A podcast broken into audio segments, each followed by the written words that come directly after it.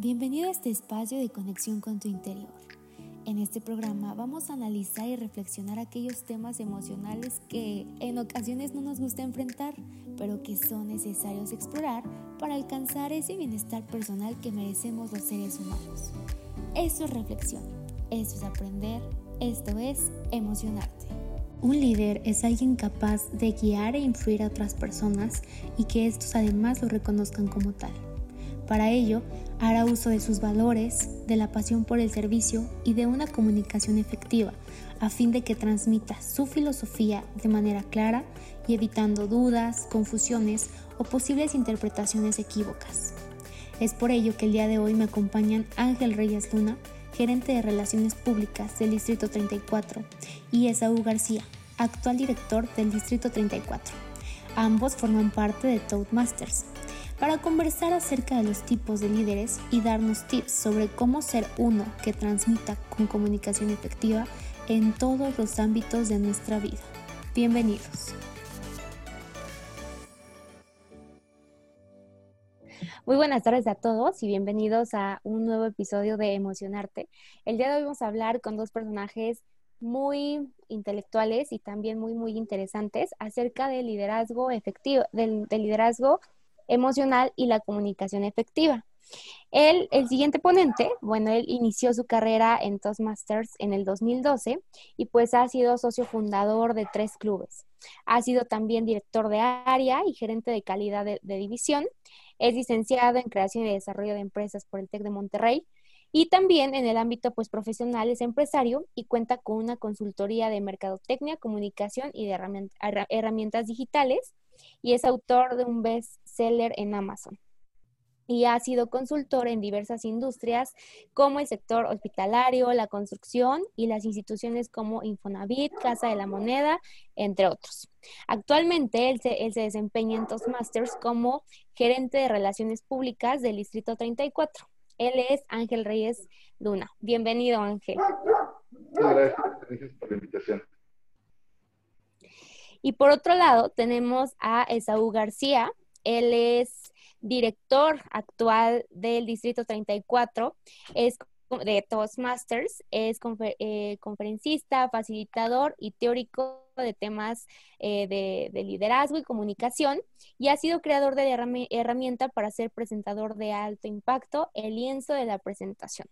Además, es co-conductor del programa de radio llamado Liderazgo Competente y ha escrito algunos artículos como La palabra, su contexto sociocultural, su carga emocional y su poder interpretativo, relaciones sanas basadas en los valores de Toastmasters, eso yo creo que lo tengo que leer, dos errores por los cuales fracasa una presentación, los 15 retos del líder 4.0 o el líder digital y el liderazgo como ecosistema. Bienvenido, Esaú. Muchísimas gracias, Jessica. Aquí estamos. Un placer estar en tu programa. Es un gusto recibirlos, digo, además de algunos problemillas este, técnicos que tuvimos, pero, pero muchísimas gracias por estar aquí.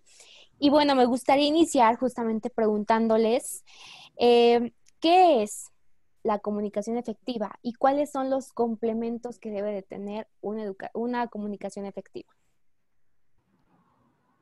Bueno, para iniciar, cuando hablamos de comunicación, quizás nos venga a la mente estas clases de primaria donde nos ponían a la persona que enviaba el mensaje, el mensaje y después el receptor, y este ciclo de la comunicación que es bastante ya conocido. Sin embargo, hoy en día y en la actualidad, en, en el entorno en el que vivimos, yo creo que la comunicación torna una serie de colores y sabores completamente diferentes, complementarios y cada vez más extensos. Anteriormente la comunicación se basaba quizás solamente en las palabras, hoy en día la comunicación incluye imágenes, incluye video, incluye una serie de elementos comunicativos que cada vez más fortalecen la comunicación per se. Sin embargo, cuando hablamos de comunicación efectiva, no siempre se da el caso. A veces tenemos mucho el tema de asumir ciertas cuestiones, ciertas situaciones. A veces interpretamos de manera diferente lo que una persona nos dice. Entonces, comunicar eficientemente, y nosotros en Toastmasters lo vivimos así, parte de un principio básico que además es aprender a hablar.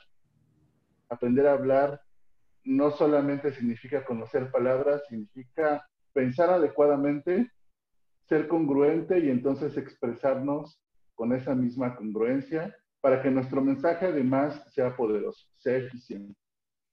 Y pues bueno, esto se complementa a través de muchísimas herramientas de la comunicación y hablando específicamente de comunicación personal, nos encontramos con lo básico, que son las palabras o la literatura que expresamos al momento de hablar, pero también tiene que ver con la gesticulación, los ademanes, la tonalidad de la voz. Y esto se remonta de muchísimo tiempo atrás. De hecho, me gustaría que quizá recordáramos, y si es que no, no lo vivimos como tal, se puede investigar, cuando se hacían estos programas de radio en donde todo era, todo era sonido.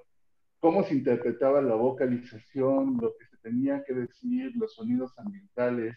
Y entonces ahí es donde entra la importancia de la, del énfasis que tiene la voz, las inflexiones y muchas herramientas más profundas que podemos ir aprendiendo cuando hablamos de comunicarnos efectivamente. Y la contraparte, que es una sección fundamental y yo creo que a la que más hay que poner la atención hoy en día porque es escasa, es la situación de aprender a escuchar. Quizá está, ya es muy popular el decir, no es lo mismo oír que escuchar, no es lo mismo escuchar a poner atención, y definitivamente no es lo mismo porque aprender a escuchar implica muchísimo trabajo, es algo que además se puede practicar y entre más se practique, mejora y ayuda a mejorar la comunicación entre las personas, en las organizaciones, en las familias. Escuchar es una herramienta poderosísima en todos los ámbitos y hay técnicas específicas de escucha para poder fortalecer la comprensión de lo que nos están diciendo y entonces dejar de lado algunos hábitos como lo es la suposición, por ejemplo, que a veces suponemos que nos dijeron ciertas cosas y también cambiar nuestras perspectivas de interpretación. Cuando nos dicen algo, interpretarlo de cierta forma. Entonces, estos elementos se complementan muy bien y precisamente Toastmasters, que es una organización enfocada a temas de comunicación, nosotros aprendemos diferentes técnicas para comunicarnos eficientemente, pero también para escuchar. Y hay una frase que a mí me gusta mucho que es escucha al otro para entenderlo y no para que tú tengas la razón, ¿no? Y yo creo que en eso se basa justamente esta comunicación, esta comunicación efectiva.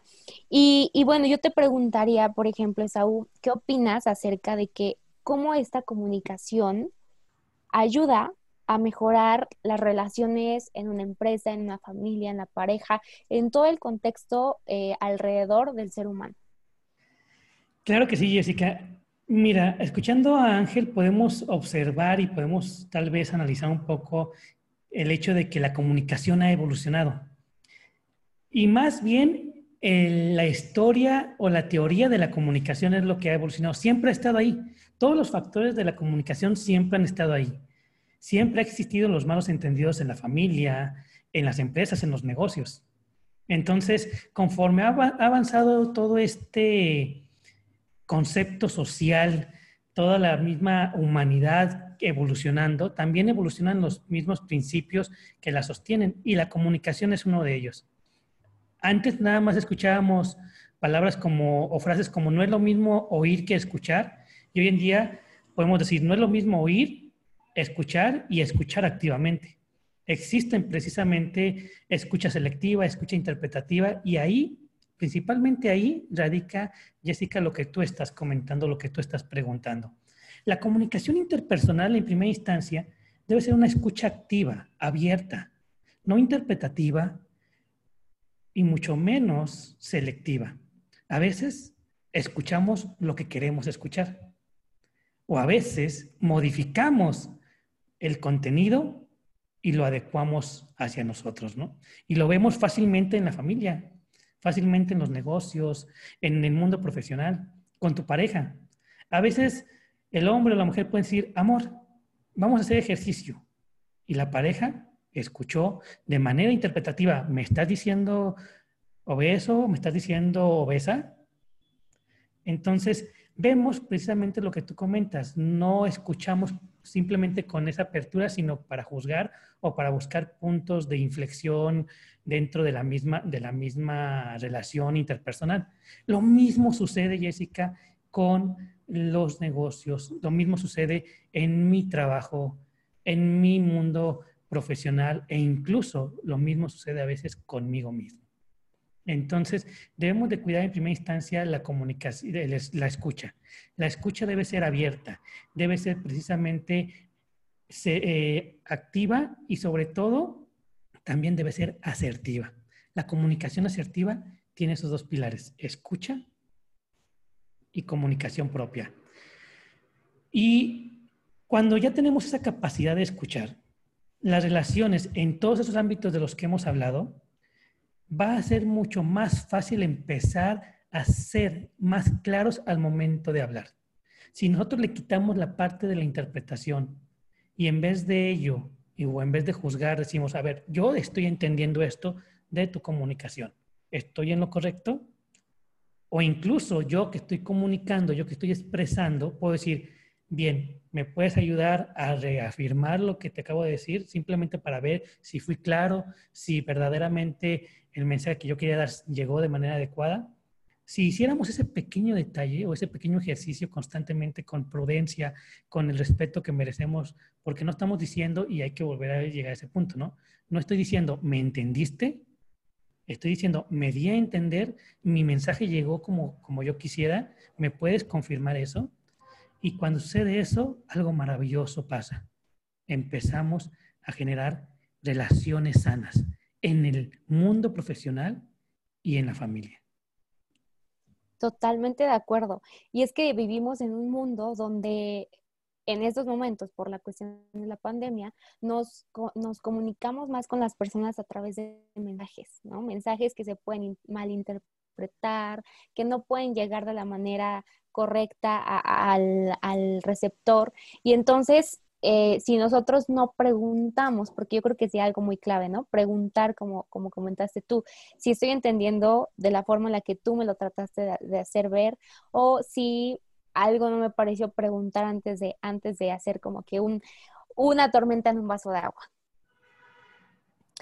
Y bueno, pasando justamente a la parte de, de liderazgo, yo quisiera preguntarles, ¿qué es un líder? ¿Qué es un líder, Ángel? y cómo se es un buen líder, obviamente de la mano de la comunicación. Fíjate que el tema del liderazgo es interesante, es extenso y es profundo. En esencia, un líder es una persona que tiene seguidores. Eso se dice en esencia. Sin embargo, yo creo que hoy en día y en el entorno en el que vivimos tenemos que tomar más cosas en cuenta. Por ejemplo, si hacíamos una remembranza, podríamos decir que un personaje como Hitler era un líder.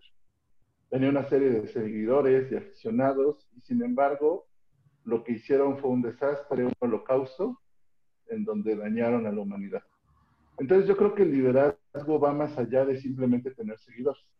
Tiene que ver también con el apego a ciertos valores, lo cual hablaremos más adelante.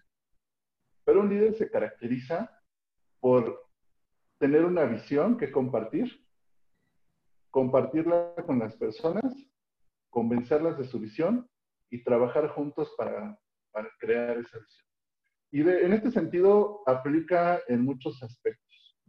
Por ejemplo, en el aspecto familiar, existe un liderazgo por, por parte de los padres de familia, en donde tienen una visión para su familia, en donde la compaginan como pareja y en donde además están dispuestos a trabajarla en equipo para llegar y lograr esa visión, esa visión compartida como familia.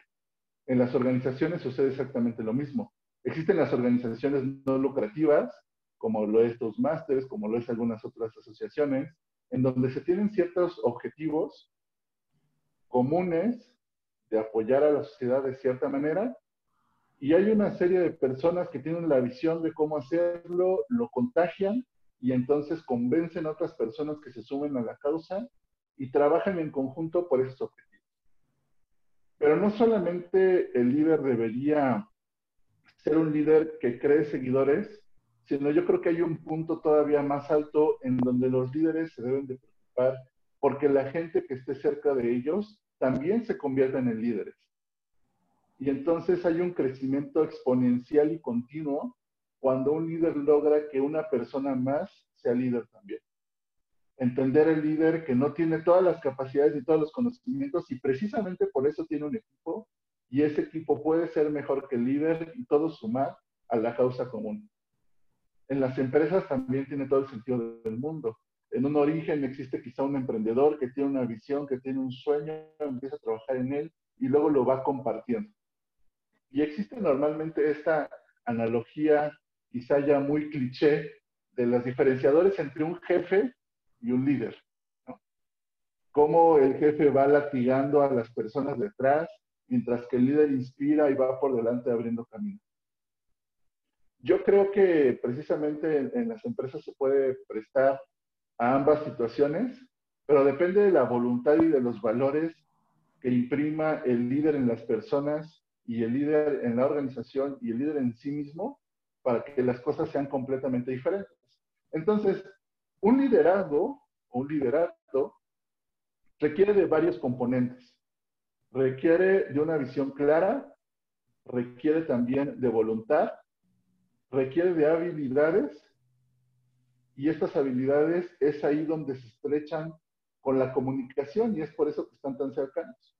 Porque un líder que no sabe comunicar, normalmente le cuesta más trabajo tener más seguidores o gente que lo apoye o que comparta su visión y vaya hacia adelante. A veces, por ejemplo, vemos académicos prominentes que tienen mucho conocimiento dentro de sus cabezas, pero no siempre lo saben compartir. Y en cambio hay otras personas que quizá no son tan prominentes, pero saben comunicar adecuadamente sus ideas y su visión y son capaces de construir en conjunto con otras personas lo que tienen en la mente. Y por otro lado, la visión también se va construyendo. Quizá exista esta punta de lanza que te lleve hacia adelante, pero sin embargo, con todo lo que el equipo va conformando, va sumando, va apoyando, definitivamente esta visión crece, se enriquece, se fortalece y entonces empiezan los liderazgos atrás de esta visión y, y evoluciona yo creo que la organización. Así mismo sucede en las familias, porque cuando los hijos crecen, por ejemplo, pues también tienen visiones diferentes que pueden sumar para bien con los valores adecuados que se hayan inculcado para que la familia siga creciendo y fortaleciéndose. Entonces, definitivamente el liderazgo juega un rol fundamental. Hoy lo vemos también necesario en el aspecto político, por ejemplo, en donde no nos gustaría tener más Hitlers que simplemente actúen por actuar, por intereses propios y con una visión con falta de ética, sino que más bien necesitamos también líderes que realmente sean íntegros y apegados a los valores.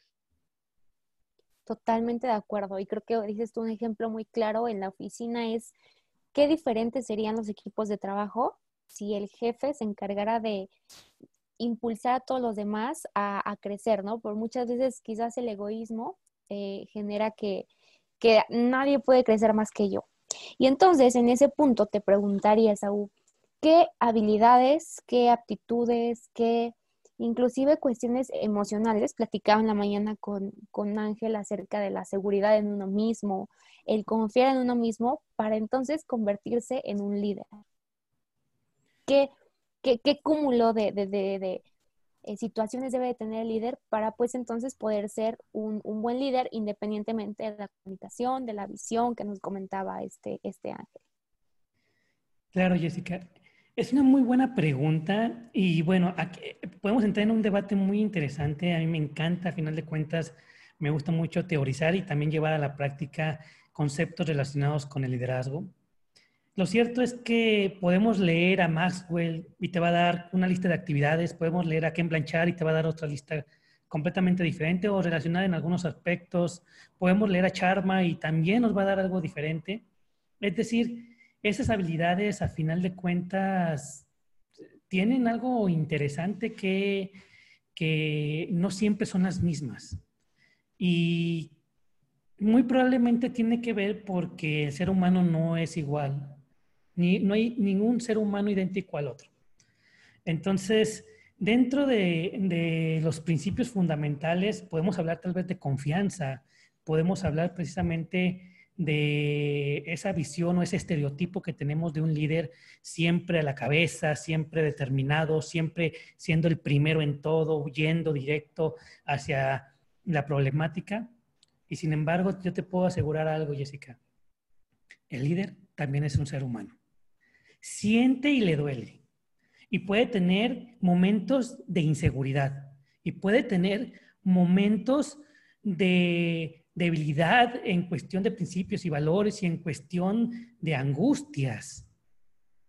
Te aseguro que aquellos líderes que hoy en día han trascendido a través del tiempo y el espacio en más de alguna ocasión dudaron de su visión, de esa visión que Ángel nos decía, cuán importante es tener una visión. Son seres humanos. No, no deificamos, no deificamos a, o, no, o no debiésemos deificar a una persona. Lo cierto es que lo más valioso desde mi punto de vista es la autenticidad. Sí, el líder también se ha caído emocionalmente, pero la diferencia de él a otros es que se sabe levantar. El líder ha visto su luz y su oscuridad, pero la diferencia de él a otros es que no se deja llevar por esta última, sino que sabe controlarse habilidades emocionales, sabe conocerse a sí mismo, entiende precisamente que tiene en su interior un ángel y un demonio y que están constantemente en lucha, pero que él es quien decide al final qué hacer con lo que tiene para hacer de este mundo un mejor vivir. Entonces, podemos enlistar, podemos hacer una lista de 10 habilidades, podemos hacer una lista de 10 cualidades lo cierto es que desde mi punto de vista lo más importante es la visión que dice Ángel, la autenticidad y que esos principios, esos valores que cada líder tiene, los utilice de manera adecuada para ir por el objetivo. Por último, materializar resultados. Si no es capaz de dar resultados, su liderazgo se va a perder. Si no es capaz de lograr la hazaña, su liderazgo se va a quedar en el olvido. Por lo tanto, es importante siempre hacer que las cosas sucedan. Y esa, esa habilidad no cualquiera la tiene, porque es más fácil dar una excusa. ¿Sabes qué? No lo logré por el COVID. ¿Sabes qué? Hoy en día, por esta situación económica, ya no voy a luchar. Lucharé el siguiente año. Esas habilidades, esas luchas internas que hacen que tomes esa decisión, entonces te está enseñando algo. Jessica. Total, totalmente de acuerdo. ¿Qué conflictos son entonces, Ángel, a los, a los principales que se enfrenta un líder en distintos ámbitos? ¿no? Porque quizás también eh, un líder en la oficina se enfrente a justamente a personas que no compartan, ¿no? Su visión, eh, en la casa lo mismo, con la pareja también. Entonces, ¿cuáles son los conflictos? principales que se podría llamar, o no sé si se pueda generalizar o de igual forma sean específicos dependiendo de la persona, de la situación, etcétera. Yo creo que definitivamente dependen de la persona y de la situación. Seguro son muchos y muy variados. Depende de la actividad a las que estén realizando. Depende el entorno. El entorno es súper importante. Lo que esté sucediendo a nivel local, a nivel mundial, a nivel familiar, a nivel social.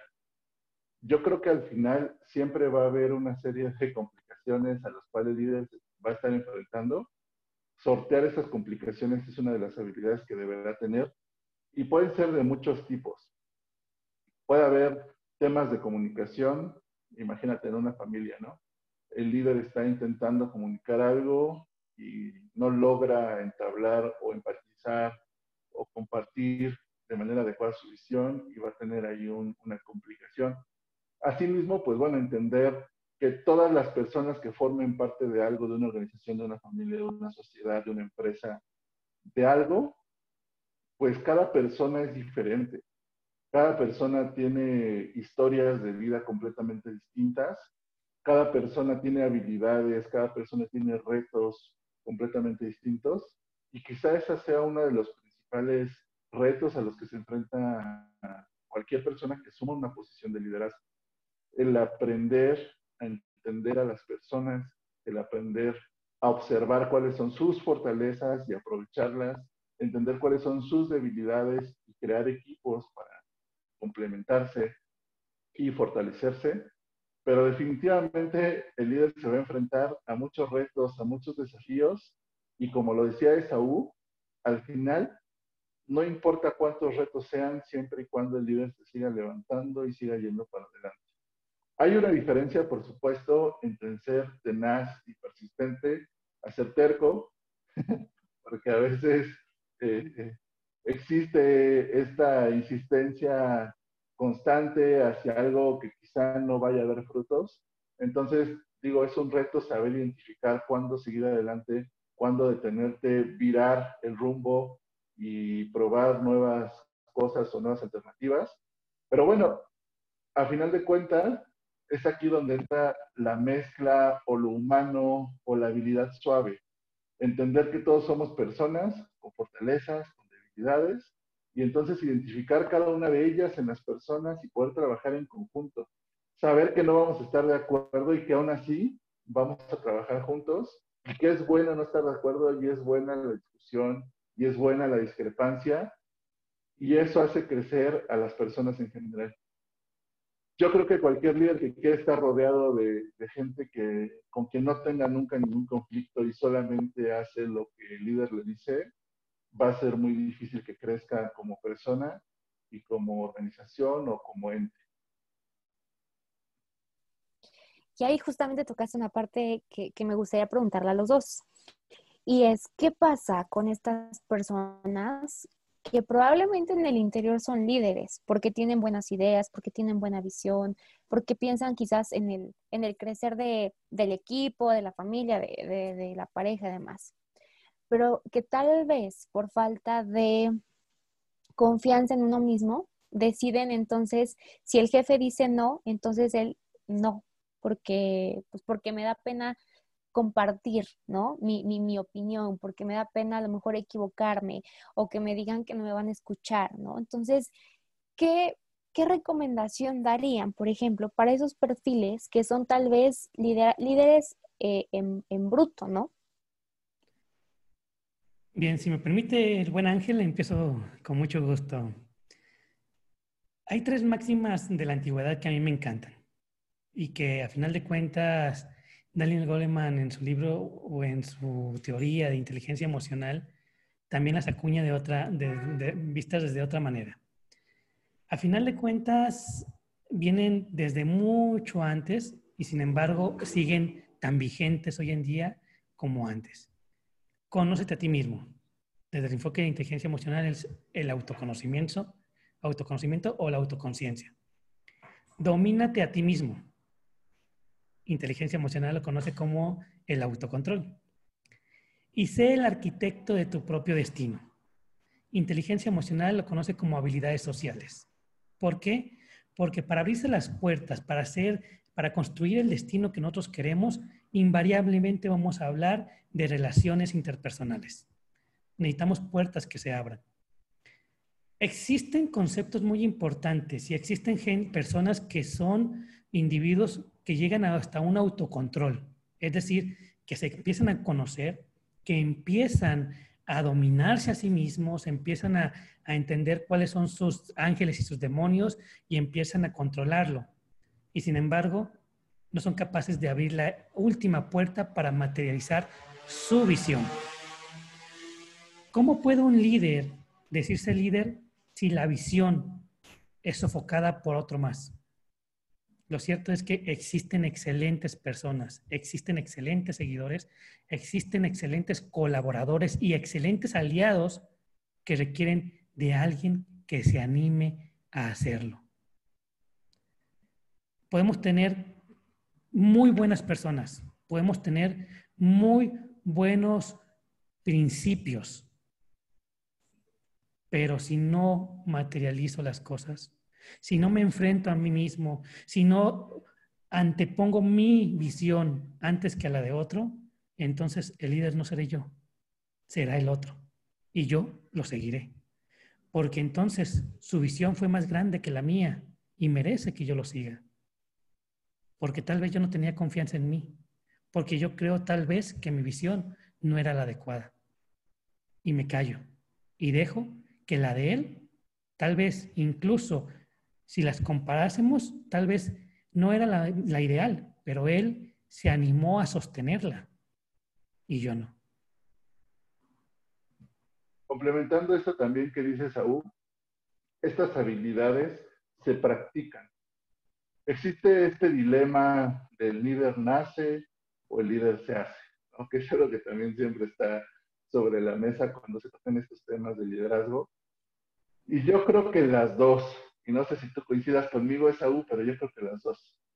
Definitivamente hay un tema que hay personas que ya nacen con ciertos talentos, que son estos talentos naturales, en donde viene incluido este chip del liderazgo, pero también creemos que los líderes se hacen. De hecho, en el eslogan de nuestra organización Toastmasters es donde los líderes se hacen, where leaders are made.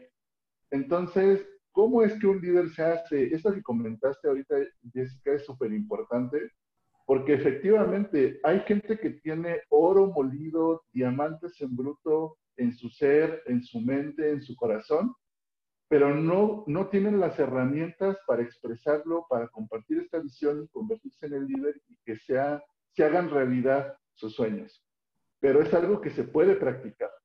Es decir, nosotros lo practicamos ocupando diferentes roles en las sesiones, lo ocupamos ocupando cargos, lo aprendemos ocupando cargos de liderazgo, como ser presidente de un club, vicepresidente o algún otro rol, tomando una dirección de distrito, que es como lo hace hoy en día Esaú, que es una posición muy importante, 19 estados de nuestro país a, a su cargo, 4.000 socios en esta sección, y definitivamente es algo que se practica y se puede desarrollar. Eso es lo más importante. A veces, o sea, si las personas que nos están escuchando, alguien dice, es que yo tengo ideas, yo tengo la visión, yo tengo conocimiento, yo he visto que mis ideas podrían funcionar mejor que las de otros, pero no me animo, pero me bloquean, pero no sé cómo expresarlo. Deben de saber que hay una manera de desarrollarlo, que no se tienen que quedar ahí para siempre, que lo pueden practicar, practicar y practicar en un ambiente seguro y de amigos, y que después cuando salgan a la calle y estas habilidades las hayan practicado, les va a ser mucho más fácil desenvolverse ante la sociedad, ante las personas, que era tercer punto que decía Esaú. Y yo les puedo compartir que he visto gente que se transforma literalmente. Cuando yo ingresé a Toastmasters había una persona que le tengo mucha aprecio, un buen amigo, no voy a decir su nombre porque no sé si lo puedo decir en, público, pero que yo lo veía, yo era una persona tímida en su apariencia, su apariencia era una persona retraída. Eh, yo las primeras veces que lo vi era una persona que no sabía comunicarse, que no sabía hablar en público, que le daba pena, que se trababa, que tenía muletillas, que gramaticalmente no se expresaba bien. Tenía todo lo ideal, era una trifecta para no llegar a ser nunca un líder. Y a pesar de ello, se centró en desarrollar sus habilidades y practicó y practicó y practicó. Y yo lo volví a ver porque dejé de verlo durante un tiempo, hace un año, y lo vi precisamente en un concurso de oratoria en español y me dejó con la boca completamente abierta de ver cómo se comunicaba, cómo iba vestido, la seguridad que derrochaba al comunicar sus ideas y platicando con él, me contó que inició un proyecto de emprendimiento que estaba ayudando jóvenes de diversas universidades para impulsarlos con su proyecto de, emprendimiento. Y esa visión que tenía en la mente pudo materializarla gracias a que tuvo un espacio en donde, practicar, donde practicarlo y desarrollarse como líder. Entonces me gustaría que se quedaran con eso, que no se trata de que si se puede o no se puede, si lo tengo en la mente y no lo sé decir, se trata de que puedes aprender a decirlo, puedes aprender a hacerlo y brillar, y ese diamante, este carboncito que es el diamante en bruto, se puede pulir y brillar. Fantástico. Y al final de, esta, de esta sesión, la verdad es que nos gustaría que nos platicaran un poquito más acerca de, de la organización, de cómo participar, de cómo entrar. Pero antes de eso, hablábamos al inicio de los valores del líder qué tan importantes eran. Entonces, ¿cuál es la trascendencia de estos valores en el líder? Esaú. Igual, si quieres complementar, Ángel, está fantástico. Bien.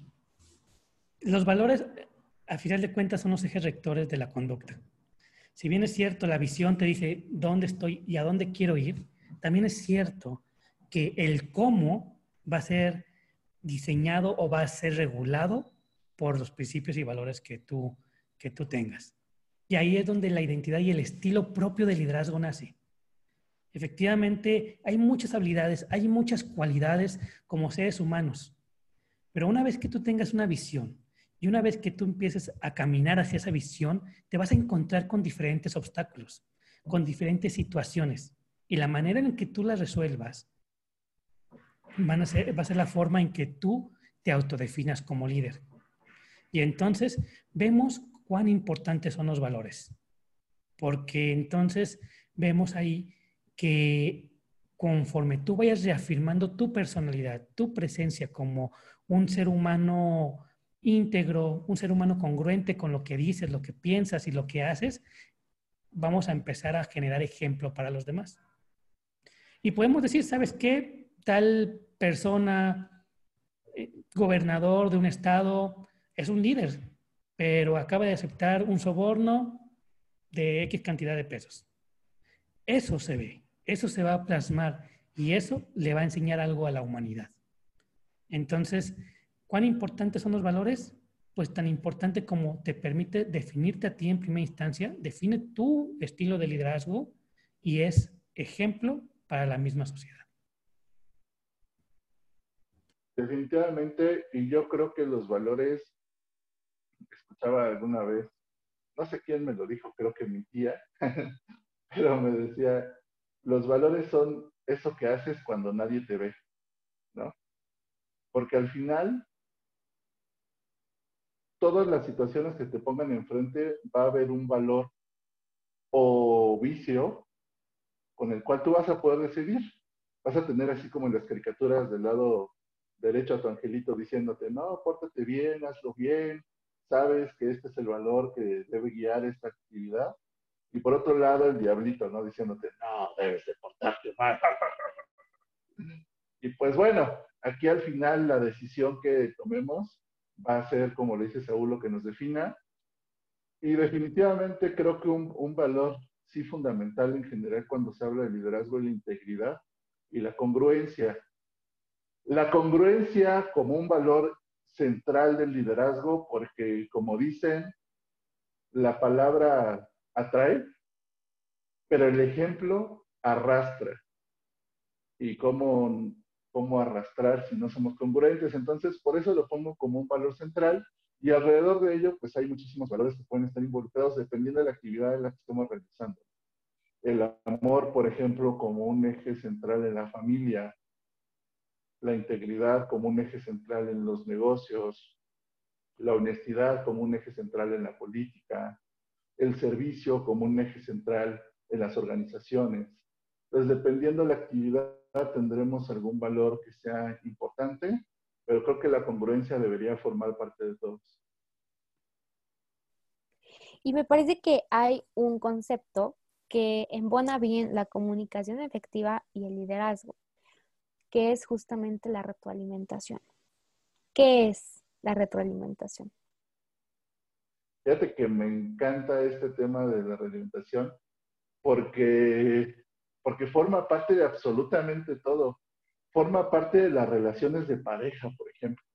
La capacidad de comunicarme con mi pareja y decirle cuando algo no me gustó, la capacidad de un padre hacia un hijo de realimentarle para que sea una mejor persona o cuando tiene, comete algún error porque no tiene esta experiencia, conocimiento, en un trabajo, por supuesto, de, y ahí, pues, en todos los aspectos es mutuo, ¿no? Del jefe hacia el colaborador, el colaborador hacia el jefe, hacia los compañeros.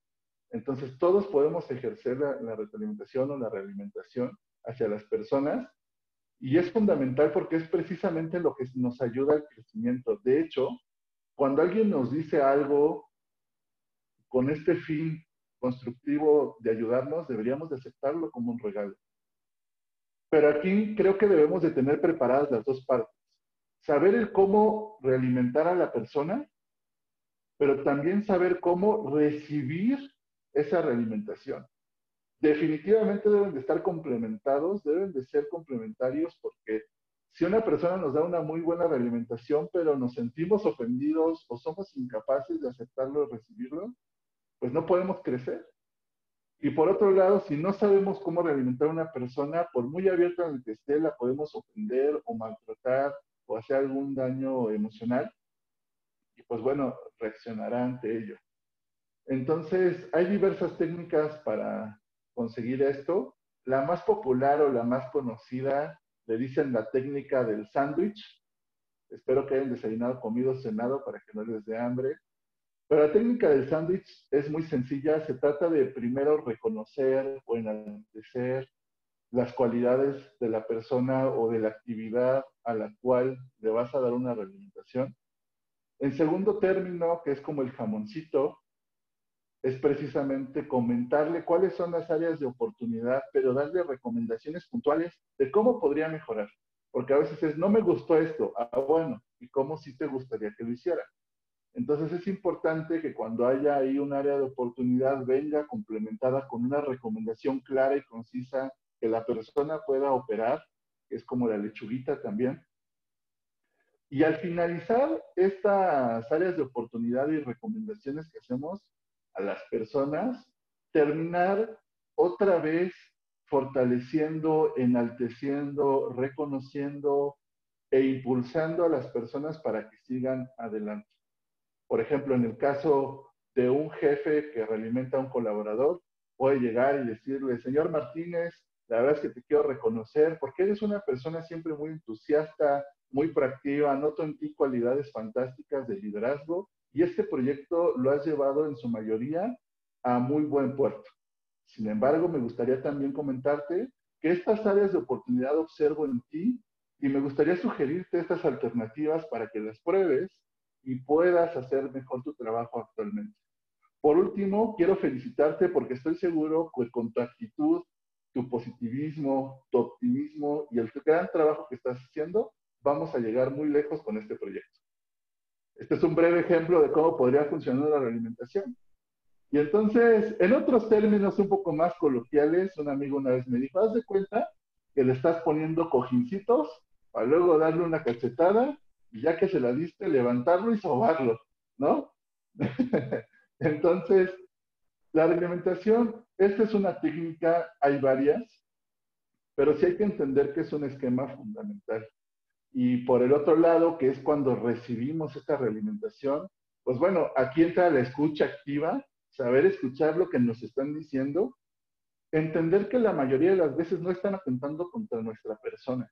Es decir, atentan sobre una actividad que realizamos o sobre una actitud que tuvimos, pero que no nos definen como persona. Es un momento específico lo que normalmente recibimos como realimentación y que podemos aprender de ello y mejorar. Si no nos sirve, pues no pasa nada, lo desechamos. Pero quizá valga la pena poner la atención y saber qué sí podemos hacer mejor. Y existen muchas otras técnicas, Esaú, no sé si quieras complementar alguna. Claro que sí, mi estimado Ángel. Bien, en cuestión de técnicas, efectivamente, hoy en día Toastmaster está a la vanguardia. Toastmaster eh, sigue, si bien es cierto, en su momento siguió esta técnica tan poderosa y tan fuerte como es la técnica de sándwich, ha evolucionado a la técnica FAR, que es todas las fortalezas en un inicio, las áreas de oportunidad y posteriormente el desafío específico de la actividad que quiero que en ese momento evolucione. Entonces, empezamos a ver cómo precisamente todo este concepto se empieza a enfocar, a aterrizar en el que está escuchando la retroalimentación en una tarea específica. Porque sabemos que en Toastmaster, no, si le doy todas las áreas de oportunidad y lo desafío en todas ellas, vamos a abrumar a las personas. Pero poco a poco ir evolucionando es algo muy importante. Ahora, como bien lo decía Ángel, no solamente es dar la retroalimentación, también es recibirla. Y esa habilidad no cualquiera la tiene.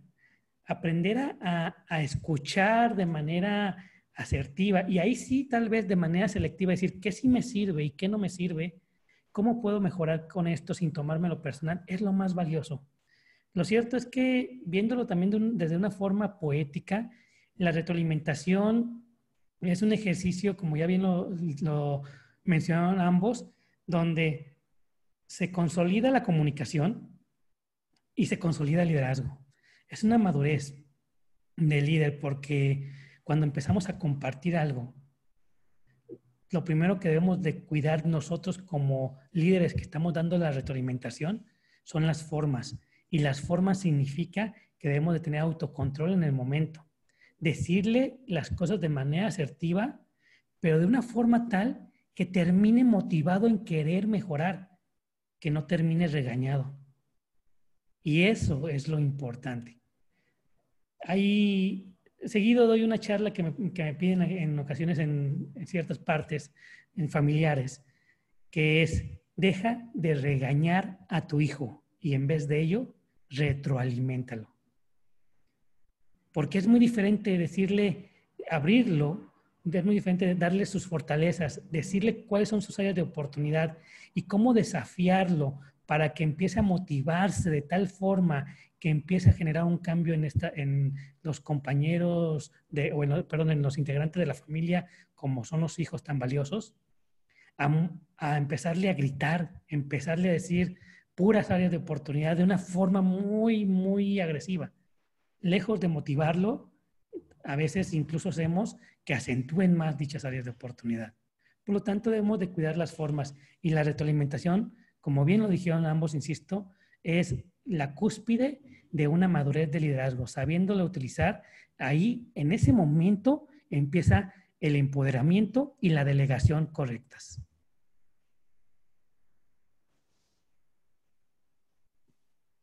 Total, totalmente de acuerdo. Y mencionaban algo en, la, en la conversación sobre la pasión por servir, ¿no? Hablamos de Toastmasters, que es una, una organización que se encarga sin fines de, de, lucro de apoyar a las personas a que se vuelvan líderes, a que aprendan a retroalimentar, a que aprendan a dirigirse a un público. ¿Qué es esta pasión por servir y cómo ¿cómo podemos eh, implantarla en nuestra sociedad? Creo que nos hace falta mucho esta, esta ayuda a los demás, dejando un poquito de lado el individualismo que pues en ocasiones nos hace más daño, que, que, que a lo mejor a mí me podrá beneficiar, pero para beneficiarme tuve que pasar por 10 personas, ¿no? Entonces, ¿qué hay acerca de esta pasión por servir? A ver, comenzamos con Ángel. Uy, pues la verdad es que no sé si el servicio sea algo con lo que se nace, pero también sé que es algo que se puede desarrollar.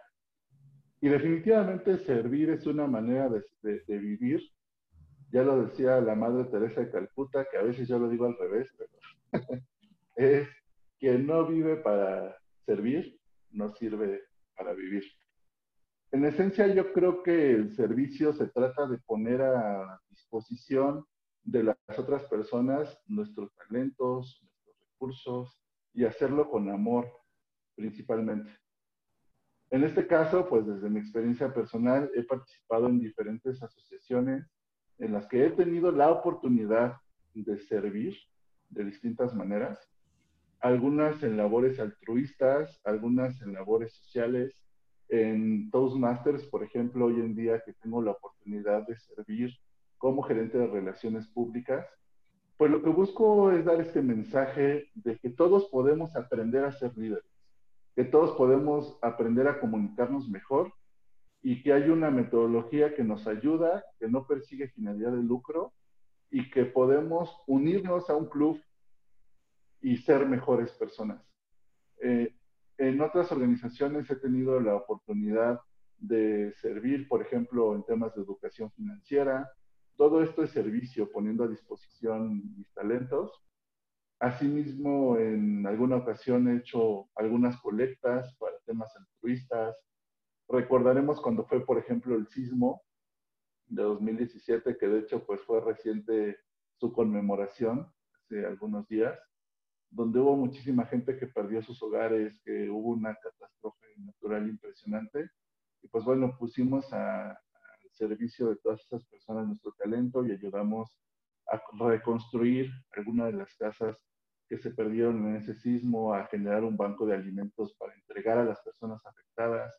Y yo creo que el servicio tiene que ver con la pasión en todas sus definiciones, porque a veces es esa voluntad de dar más, más de tu tiempo, más de tu esfuerzo, más de tu sudor, para que otras personas puedan ser felices y les des un granito de amor, que al final de cuentas creo que eso es el servicio.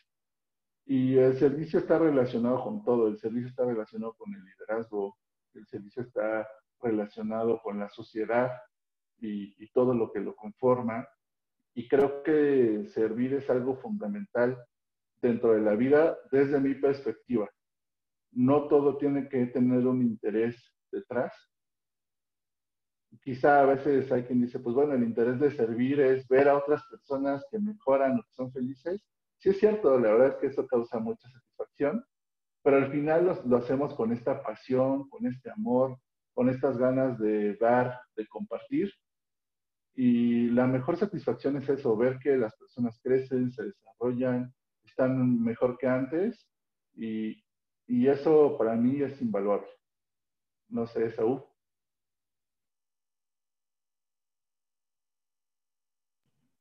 Al final del día, es algo, algo muy, muy, muy hermoso. Mucha gente nos pregunta ahorita que estamos en Toastmaster que cuánto recibimos de sueldo. Y se sorprenden cuando les decimos que no, que no tenemos ningún sueldo. Entonces nos dicen, ¿por qué le dedicas tiempo? ¿Por qué estás ahí trabajando por, con medio país, con más de 179 líderes por club, por decir alguno por club? Tenemos 175, 175 clubes en este momento, más de, tenemos 43 directores de área, 12 eh, directores de división. Es decir, tenemos un mundo de, gente con las que estamos liderando y gestionándolo. Y es algo maravilloso porque el servicio tiene un, un secreto a voces. No recibimos sueldo, pero recibimos algo más grande aún. Recibimos experiencia y sobre todo recibimos la satisfacción de dar. La gente que a veces no se ha dado a la oportunidad de servir en alguna institución sin fines de lucro, tal vez no ha sentido esa satisfacción de ver a alguien que efectivamente entró, como decía Ángel, muy tímido y que gracias a ti, que tú pusiste un granito de arena, aunque sea pequeño, pero gracias a una palabra o una retroalimentación, le ayudaste a construir una mejor versión de esta persona. Los que nos hemos dedicado, hemos tenido la oportunidad de abrir clubes, vemos cómo entran en un principio y cómo a los seis meses cambian drásticamente. Y cómo desde un principio piensan tal vez en un liderazgo muy diferente al que en seis o en un año, seis meses o un año, empiezan a ver que ellos mismos empiezan a ser líderes de servicio. En un principio mucha gente nos dice, bueno, es que estoy pagando por esto, quiero que me den, que me den, que me den. Cuando se dan cuenta que el pago es muy simbólico, que el concepto de servicio es dar para poder crecer como personas, entonces sucede algo maravilloso. Por eso creo fielmente, Jessica, que Toastmaster ayuda a hacer de este mundo un mejor lugar para vivir. Imagina que todo el mundo supiéramos hablar. Imagínate que todo el mundo supiésemos comunicarnos adecuadamente con nuestra familia, con nuestro colega, con nuestros eh, colaboradores y, por ejemplo, siempre hago la alegoría. Por cada Toastmaster, por cada miembro en Toastmaster, es un padre de familia menos que le grita a su hijo y en vez de ello empieza a comunicarse con él. Es un padre de familia menos que se frustra por no saber cómo hacer llegar el mensaje a sus seres queridos. Es un jefe menos que empieza a convertirse en un líder más, sabiendo motivar e inspirar a sus colaboradores.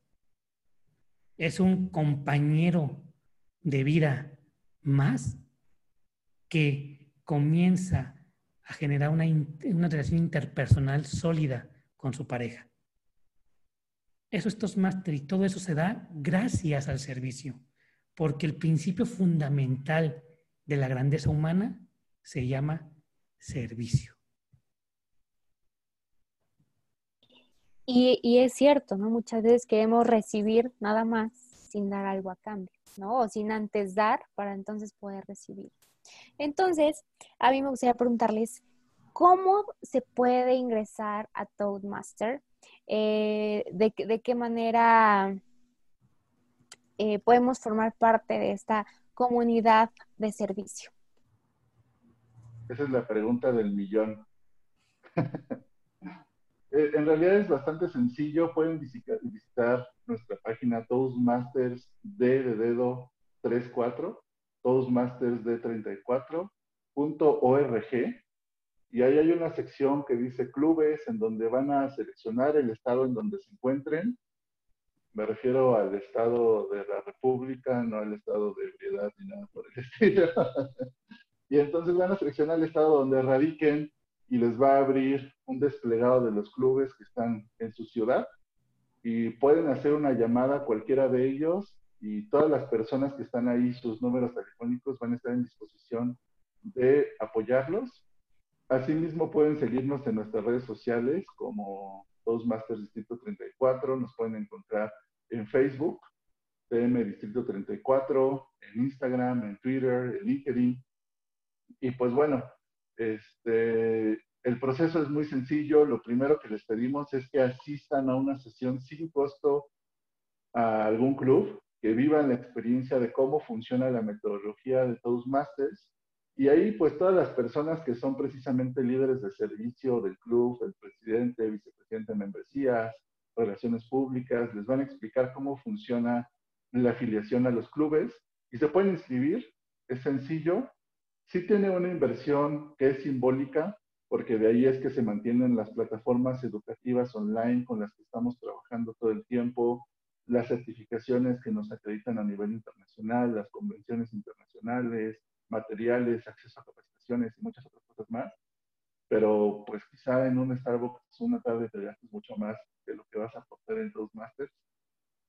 Y más allá de eso, pues bueno, una afiliación a Toastmasters te garantiza ingresar a un club de amigos. Normalmente los clubes están conformados de alrededor de 20 personas por club. Y es un club de amigos, de verdad, un lugar en donde personas como tú y como yo están en disposición de servir, dar y compartir, de ayudarte a crecer y que ellos también tienen la voluntad de crecer. Y bien lo dice el dicho, que con lobos anda, aullar se enseña, pero aquí es en el lado positivo. Son lobos líderes lobos que saben aullar muy bien porque saben comunicar muy bien y nos podemos enseñar de estos grandes lobos que están en esos clubes. Y asimismo pues hay un apoyo por parte de todo el distrito que es un equipo muy grande como lo mencionaba Esaú. El trío de directores que es Esaú la cabeza principal también la dirección de calidad que se preocupa porque la educación es eficiente, crecimiento de clubes que apoya a todos los clubes del distrito, una serie de directores que están en disposición de servir también. Y es sencillo, también hay un número de contacto, aún no los puedes compartir. Claro que sí, el número de contacto para poder pedir informes es el siguiente, es un número de Guadalajara y por lo tanto comienza con 33, 36, 79 57 92. Lo repito, 33 36 79 57 92.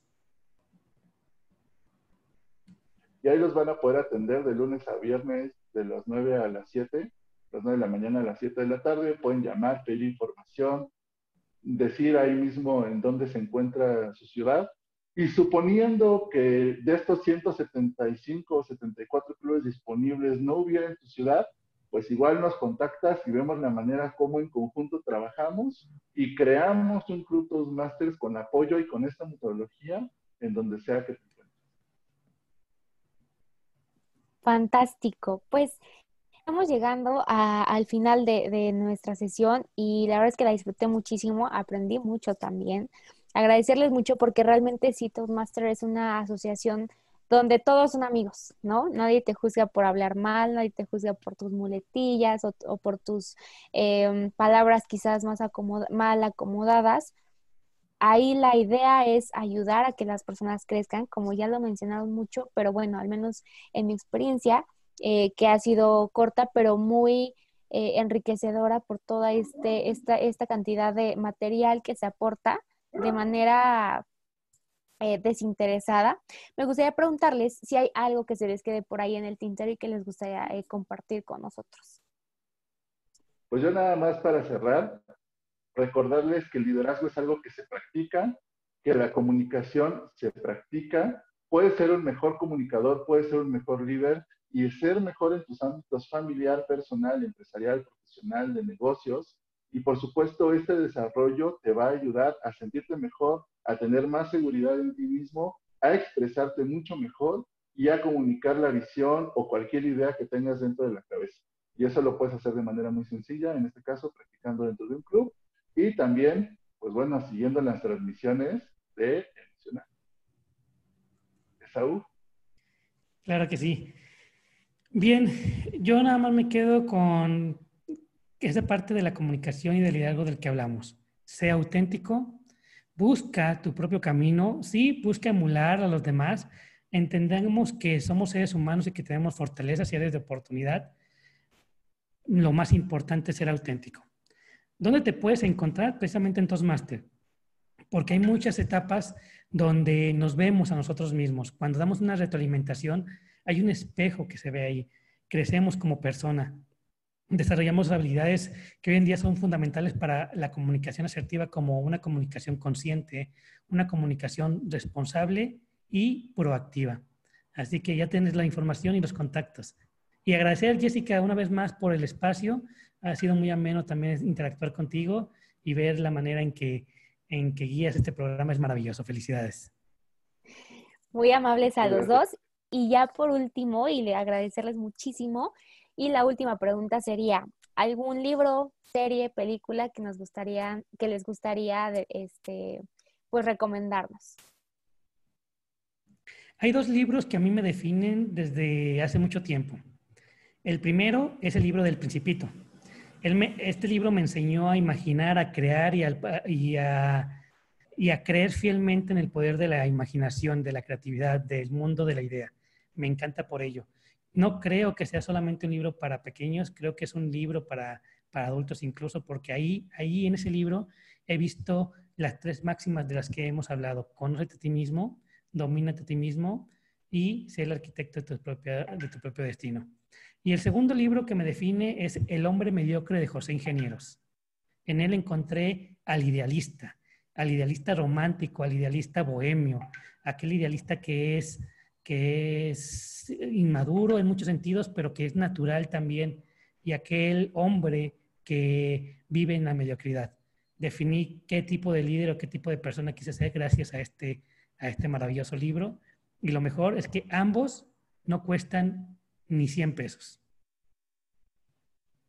En mi caso, me gustaría recomendarles dos libros que han sido los que más me, me han ayudado y se los recomendaría en este orden. El primero se llama ¿Cómo, ganar amigos e influir sobre las personas de Bill Carnegie. Es un librazazazo que les va a ayudar a mejorar sus relaciones personales. Y el segundo, que es como el máster del primer libro, se llama Conversaciones Cruciales.